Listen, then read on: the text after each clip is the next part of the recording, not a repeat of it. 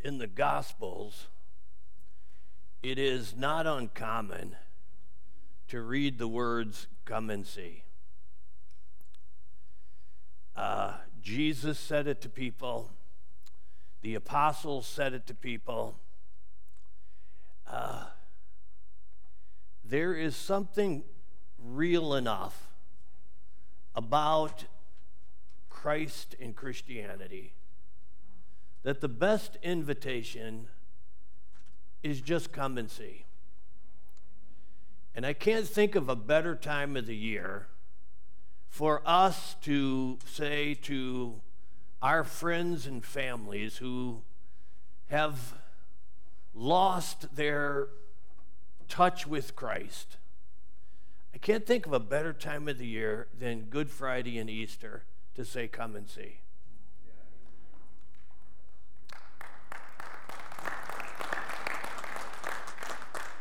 Uh, I know what you're thinking. Doc, they won't come. Stop thinking that way.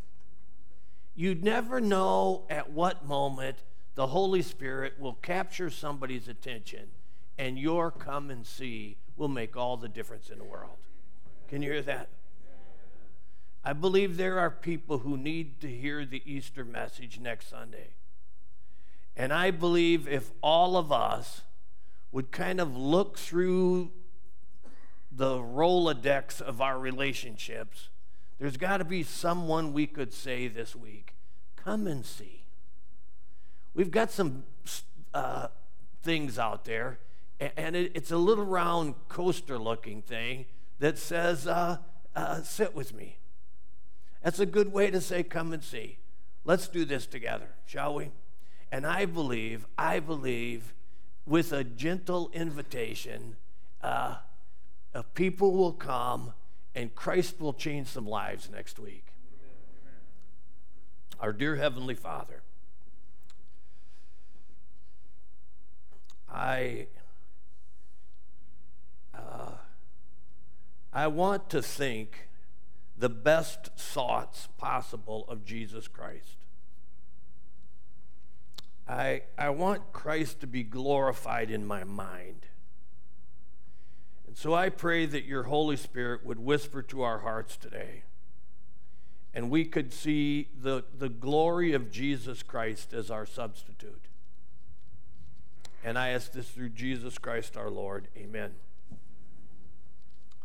Last week I told you the uh, Greek story of um, Alcestis.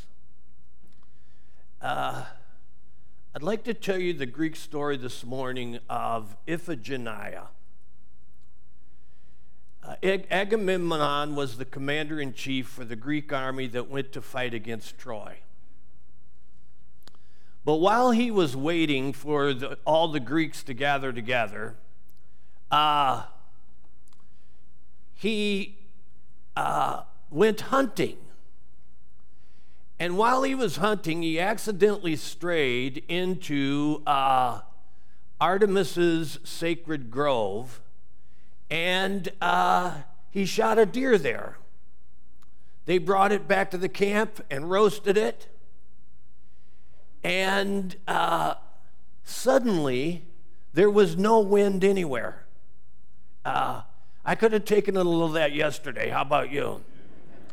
Uh, suddenly it was a dead calm everywhere. And uh, Agamemnon said, Something's not right.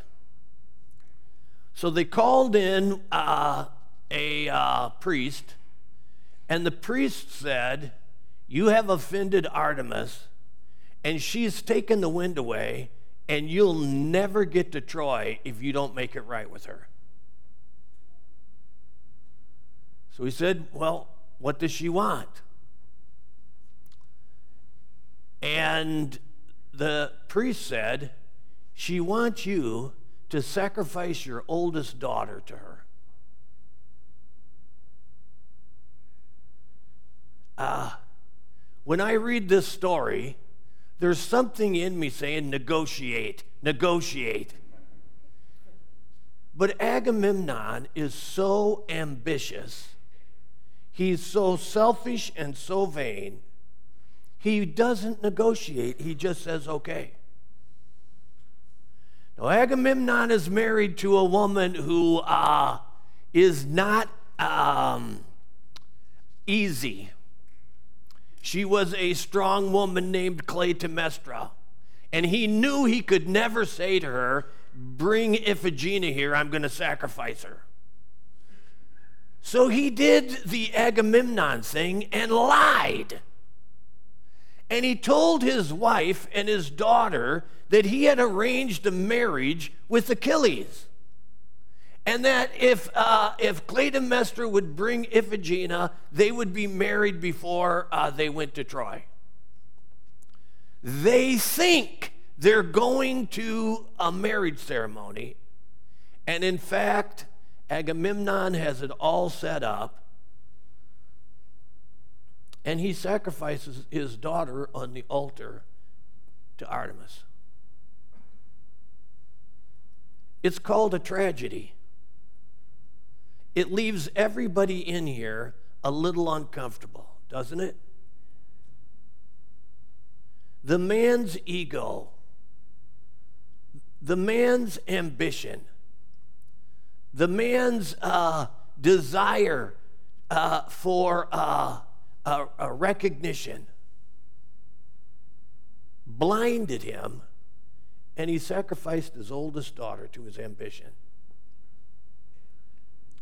About 60 years after uh, Homer wrote the stories of Troy, a prophet in Israel named Isaiah began to preach and write poems. You can read his poems in the book of Isaiah. One of his poems is called The Poem of the Suffering Servant. You can read it in Isaiah 53. He writes a poem about a king who is the exact opposite of Agamemnon. This king sacrifices himself for the glory of his people. This king sacrifices himself to redeem his people. This king accepts the insult, the indignity, and the tragedy of a terrible death so that he can forgive sin and prepare us all to live in his kingdom. This is part of Isaiah's poem. Surely he has borne our griefs and carried our sorrows. Yet we esteemed him stricken, smitten of God, and afflicted. But he was pierced for our transgressions, he was crushed for our iniquities. Upon him was the chastisement that brought us peace, and with his wounds we are healed. Still, all we like sheep have gone astray. We've turned every one to his own way, and the Lord has laid on him the iniquity of us all. We have been studying uh, who Christ is to us. He is our intercessor. He is the one who sympathizes with us. He is our judge. And this morning we're going to look at Jesus Christ as our great substitute. Surely he has borne our griefs and carried our sorrows. Yet we esteemed him stricken, smitten of God, and afflicted. Do you understand that Christ meets us in our griefs and in our distresses? Sin always causes grief because grief is connected to guilt. And what am I supposed to do with the grief that my sin causes me? If you are at all aware of your inner self, then you are aware that your failures and the sins of the past create an inner grief in us that lingers. It doesn't seem to go away with the passing of the years. Why is it I can remember some stupid thing I did in high school and I still feel grief over it and it happened 50 years ago? There is always a lingering grief connected to sin.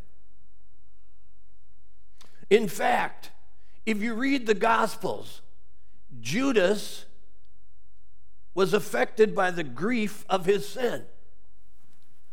And he went back to the priests, and the silver that was so important to him, the silver that he so much valued, he, he said to the priest, I have sinned and betrayed innocent blood. And they said, That's your problem, buddy. And overwhelmed by grief, he threw the silver on the floor and went out and hanged himself because he could not endure the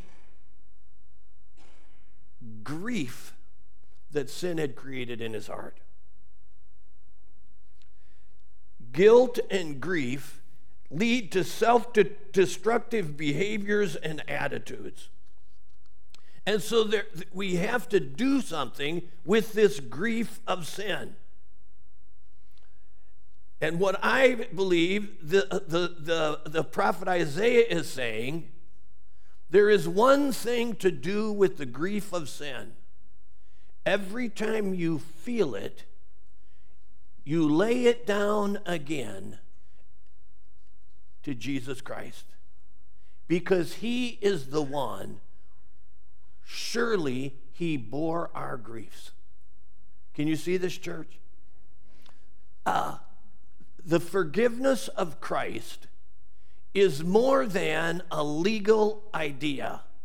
The forgiveness of Christ is a psychological experience where I take the grief that I am not capable of processing and I surrender it to Christ and surely he bears our grief. Sin causes distress. What do we do with this distress? Uh, what do we do with this, this anguish? Uh, this anguish, this distress is a, a mental distress. It's a continually thinking about the consequences.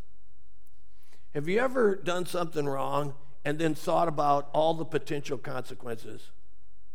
Huh? I'm afraid this is going to happen. I'm afraid that's going to happen.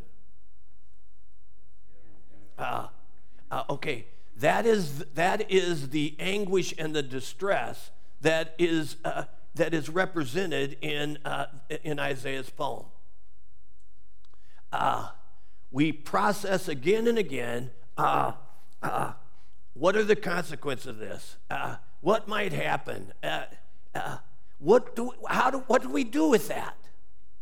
Well, we can just play that over again and again in our heads, or we can say, Surely he hath borne our sorrows and carried our distresses. I can surrender my distress to Jesus Christ, my great substitute. He is willing to accept it and he can process it in ways that you and I can never process. So, what does this look like? Instead of me having a vague idea of what forgiveness is, I have an actual process that when I remember the grief and when I feel the anguish, I stop and I quietly say to Jesus Christ, Surely you have borne my griefs. Surely you have carried my anguishes. And I am surrendering this to you one more time. I am, uh, I am acknowledging that this is more than I can handle, but it's not more than you can handle. And we surrender our griefs and our anguishes to Christ afresh. There is an emotional distress. Uh, you can feel it in your stomach, can't you? Are there any sinners left in this church? Uh, uh, uh, uh, I get annoyed at something. I spout off in ways I shouldn't spout off. And then uh, uh, 10 minutes later, I get that sinking feeling in my stomach. I go, You idiot. Church, you feel it in your gut, don't you? All right, I do. That is the emotional anguish. What can I do with that? Well, I can just endure it, or I can say, This is a trigger that Christ draws near to me in my emotional anguish. And I say to him, Oh Lord, I ask one more time that you meet me in this emotional distress and that you grant me grace and peace and well being. And then there is spiritual distress. Spiritual distress is what we feel when we have that sense that I have disappointed God again. Anyone? Uh, that sinking feeling that I have disappointed God again. That I said I would be a better man and I didn't live up to it. I said I would never miss a good chance to shut up, and I did. Uh, and you have that sense of spiritual distress. This is where Christ meets his people. Christ meets us and he says, Surely I can bear your grief. Surely I can carry your anguish.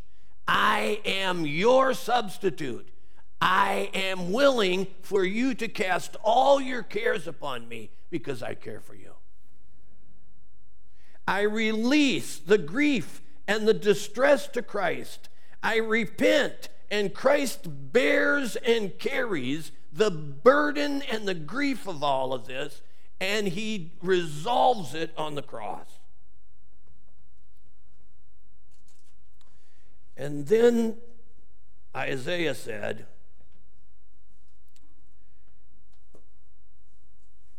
We, uh,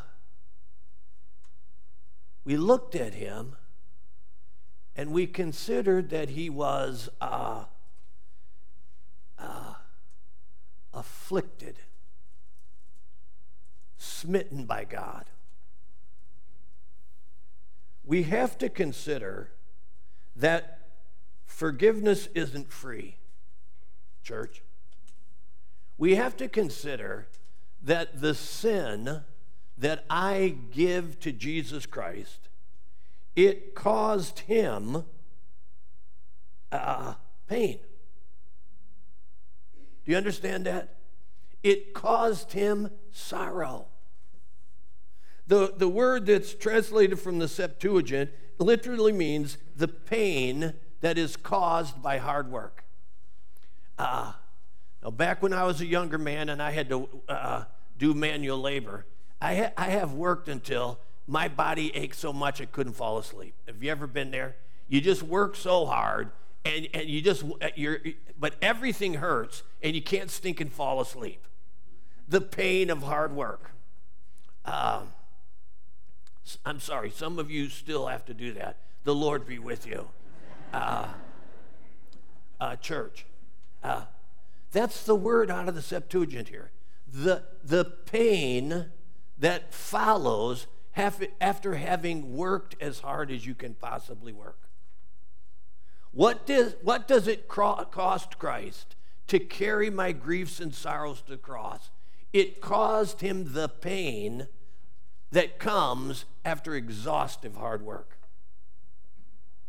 There's a second word there, and, and it's the word for beatings. It's the word for actually, uh, uh, uh we get our English word plague from it, plague, but it's uh, commonly associated with severe beatings. Uh, what does it cost Christ to carry my griefs and my anguishes? He was severely beaten, church. The Romans beat him mercilessly. He shed blood in his beating. It was part of his work as the substitute. The beating I should have to take, Christ took for me. He carried my griefs and my anguishes, and they tied him to the whipping post. And every lash was Christ saying, I love you so much. I will bear your beating. Church,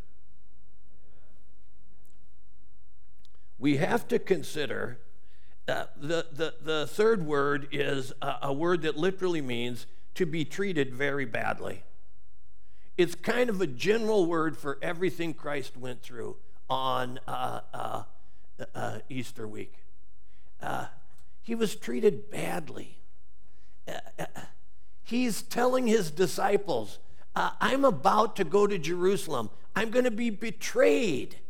I, am going to be I'm going to be given over to the uh, uh, uh, the Romans. They're going to crucify me. And you know what his his guys are arguing about? Which one of them is the greatest? Jesus' heart is saying, I'm going to go through something very miserable. They said, Oh, okay, fine. Uh, which one of us are the greatest then? That's just poor treatment, church. He was betrayed by Judas. Uh, he was denied by his friend Peter. He was treated poorly, church.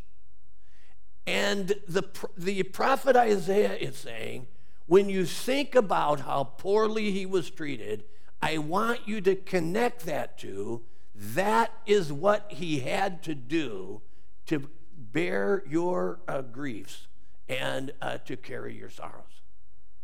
That is what he had to do to take upon himself that which we can't bear about ourselves.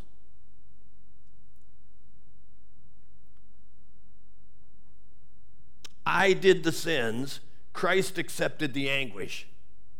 I did the sins, Christ had the pain of hard work to forgive them. I did the sins, Christ took the beatings.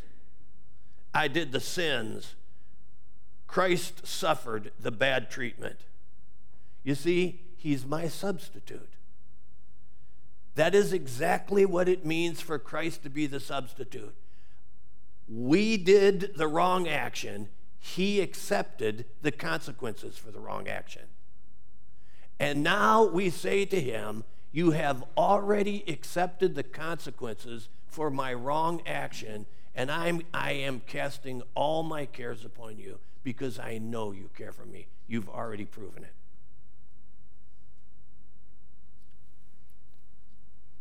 And then we get to verse 5. Uh, he was wounded for our transgressions. The word, uh, or uh, pierced, he was pierced for our transgression. In the Septuagint, the word for pierced is uh, traumatizo. Trauma, do you hear it in there? We get our English word trauma from this word. So, with your permission, I'd like to say he was traumatized for our transgressions. Uh, what happened on Good Friday?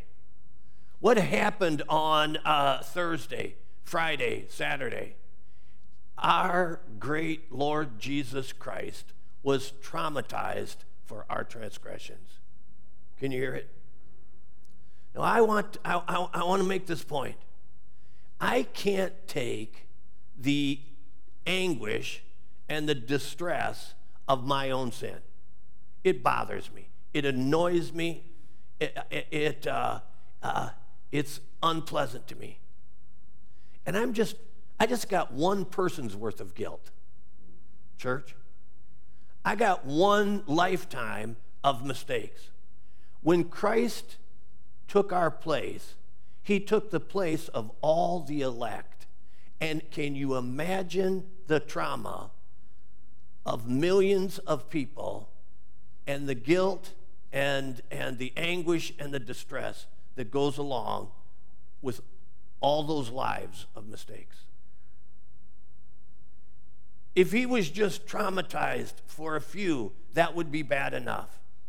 But he was traumatized for millions. he bore the sin of all the elect. Church. Now, I want to think when I, uh, when I uh, uh, have done wrong and I feel like hiding from him, I want to think he was traumatized for my transgression. He has already, he has already endured the unendurable. Uh, I can trust him. I'm going to return to him quickly. I'm going to seek his face. I'm going to humble myself. I'm going to repent and turn to the Lord. Church, don't stay away from home. Come home. And then it says, He was crushed for our iniquity. The burden of all this was crushing to his soul. Upon him was the chastisement that brought us peace. Uh, Jesus Christ accepted the chastisement that allowed us to be at peace, that allowed God to be at peace with us, and brought us peace with God. And more than that, it brings us peace with ourselves. I have one way of dealing with the ugly dude that hangs around with me. I have only one way. And I take that ugly dude to Christ and I say, Surely you have borne my griefs and my sorrows. Surely you were wounded for my transgressions. Surely you were bruised for our iniquity. Surely the chastisement of my peace was upon you. And I am surrendering this person to you one more time. And I'm asking for the peace that only Jesus Christ can give. You see, church? That's practicing our faith right there. That is living out our faith right there. With his wounds, we are healed. This wo- word for wounds is um, the uh, breaking open of the skin that happens when you're beaten. It is, it's a very picturesque word that when you're beaten and it breaks the skin, you're wounded by being beaten. That's this word. Is it interesting? Christ was wounded so I can be healed. Church, I was wounded by my own sin, but Christ was wounded so I could be healed. Now, please listen to this. Living in a world traumatized by uh, the remembrance uh, and the anguish and the distress of sin was never God's best idea for us. He wants there to be a healing in our souls. He wants something in our souls to be healed. He wants us to have a sense of strength and well being. The joy of the Lord is our strength. And how is that found? It's found in Jesus Christ. In Christ, God heals what is broken in the human soul. In Christ, God restores what was wounded in the human soul. In Christ, God sets us free from the tyranny of anguish, distress, guilt, and shame. But I have to go to the source. We have peace with God through our Lord Jesus Christ. And then Isaiah said, all we like sheep have gone astray. We've turned everyone to his own way. Uh, in the feel of the poetry, uh, I like to add the word still. Uh, he was wounded for our transgression. Yes, I know that. He was bruised for our iniquity. Yes, I feel that. Uh, the chastisement of our peace was upon him. Yes, I understand that and with his stripes we are healed. Oh, oh, oh, oh, how powerful that is to my soul. But still, after knowing all of that, still all we like sheep have gone astray. Do you hear this? I'm not just haunted by the, the wrong things I did in the past.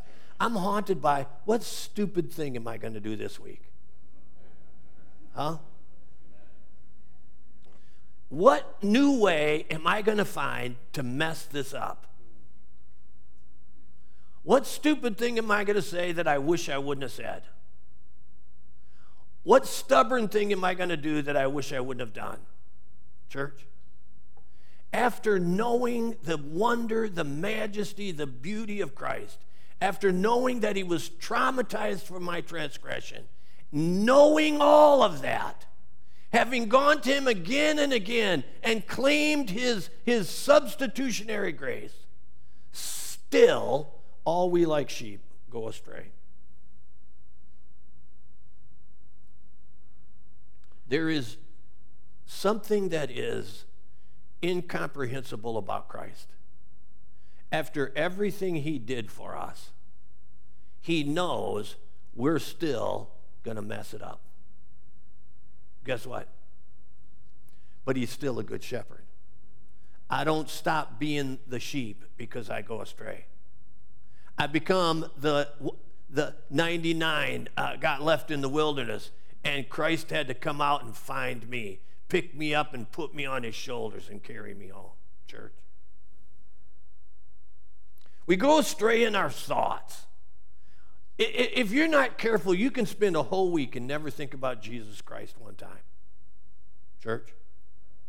If you're not paying attention, you can go a month and never really have a quiet conversation with Jesus Christ.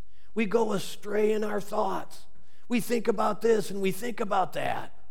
We memorize this sports that and, and, and we learn this and we learn that. And in the, uh, and in the bustle of life, we go astray. We ask ourselves, when was the last time I had a serious, thoughtful conversation with Christ? And we have to say, all we like sheep have gone astray. We go astray in our emotions. We begin to love other stuff more than we love Christ. Church, the great commandment is, Thou shalt love the Lord thy God with all thy heart. That is number one. Nothing else is even a close second. But if we do inventory on our souls, how often is it that we find that our love for Christ has slipped?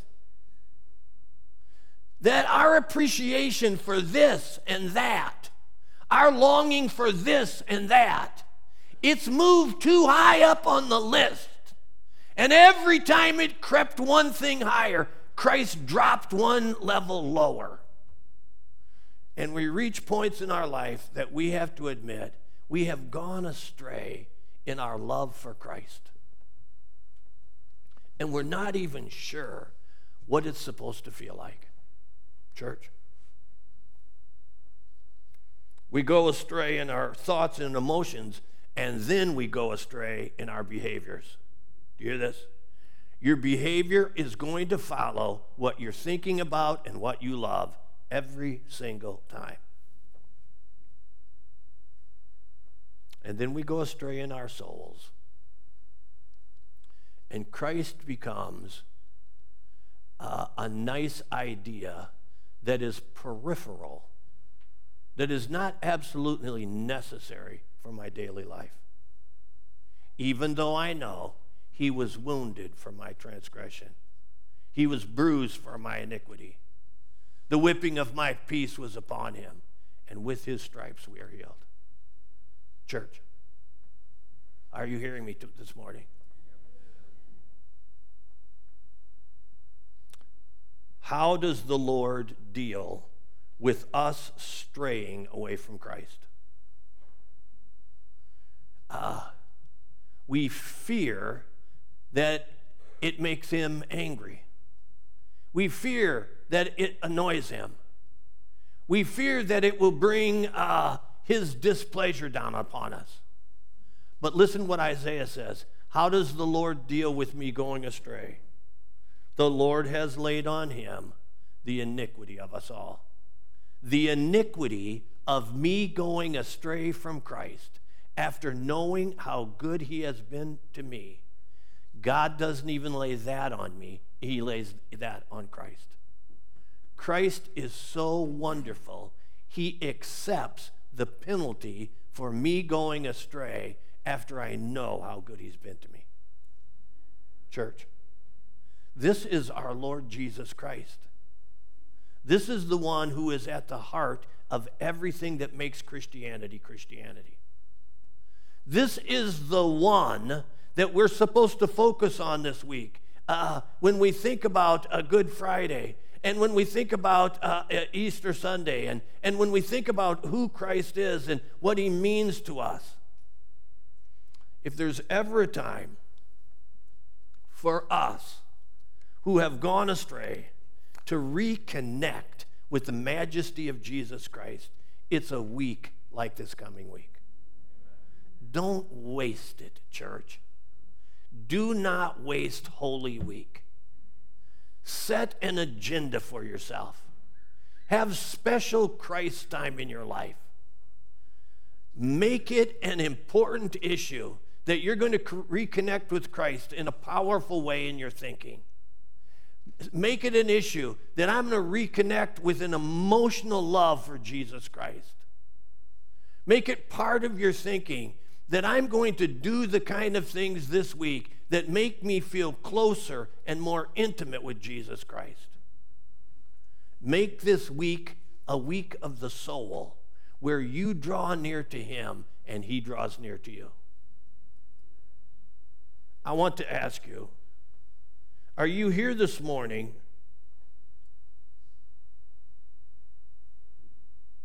Wondering if you've ever surrendered your griefs and distresses to Christ.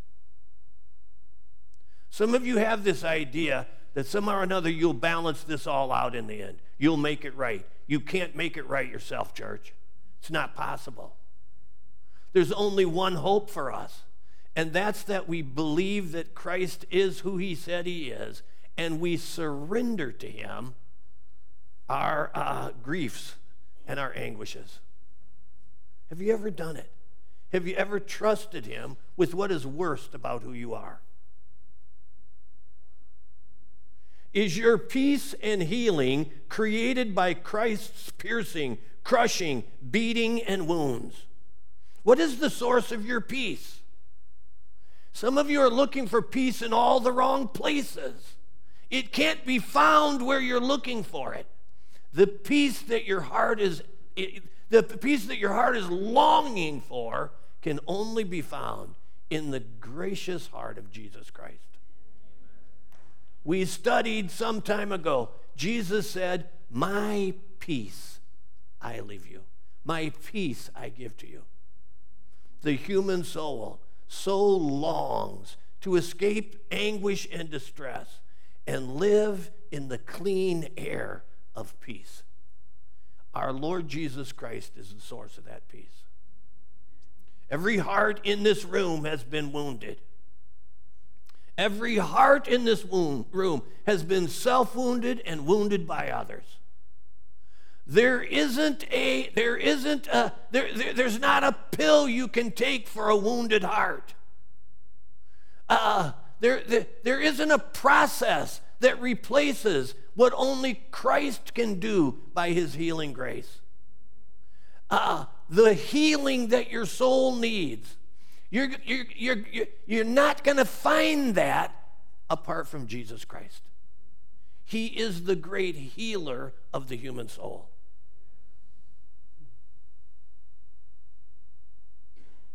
If you're straying, will you return today to Christ? He's already proven to you he's trustworthy. I'm not talking about in an abstract way. I'm talking about in your heart of hearts. You say to Jesus Christ, I have gone astray, but I want to come home. In your heart of hearts, you say to Christ, My thoughts have not been healthy. I'm making new room for you in my thinking life. In your heart of hearts, you say, I have fallen in love with that which is not valuable. But today I'm returning my heart to the great lover of my soul.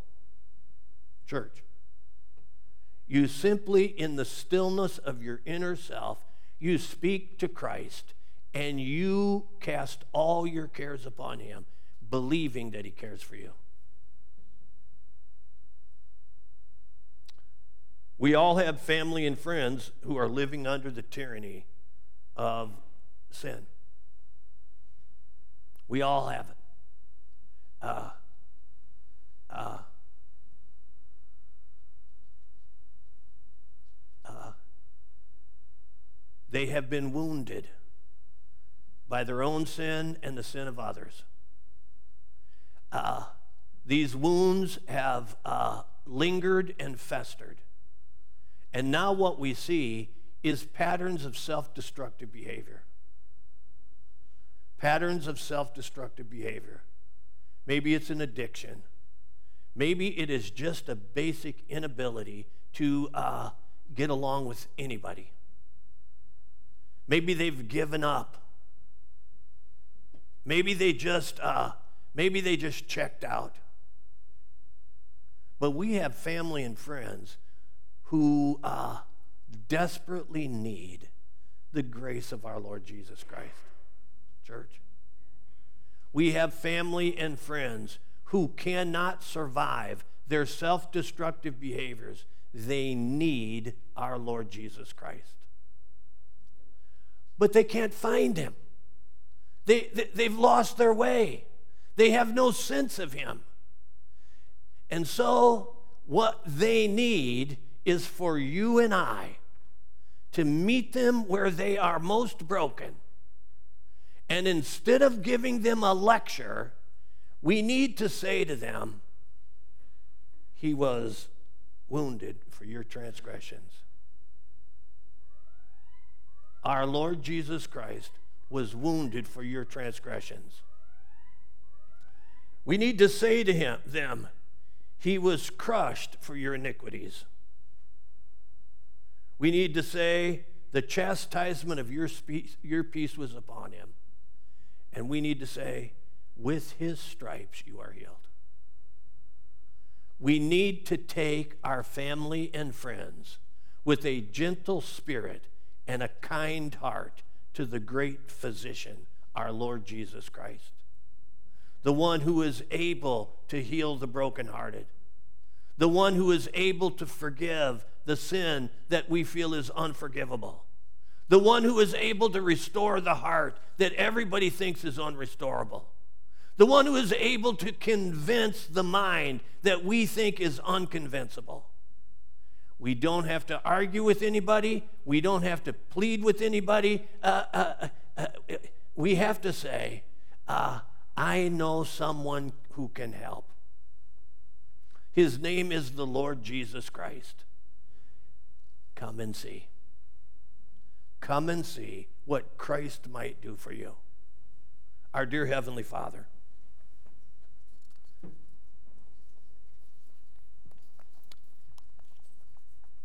Oh, how magnificent you are.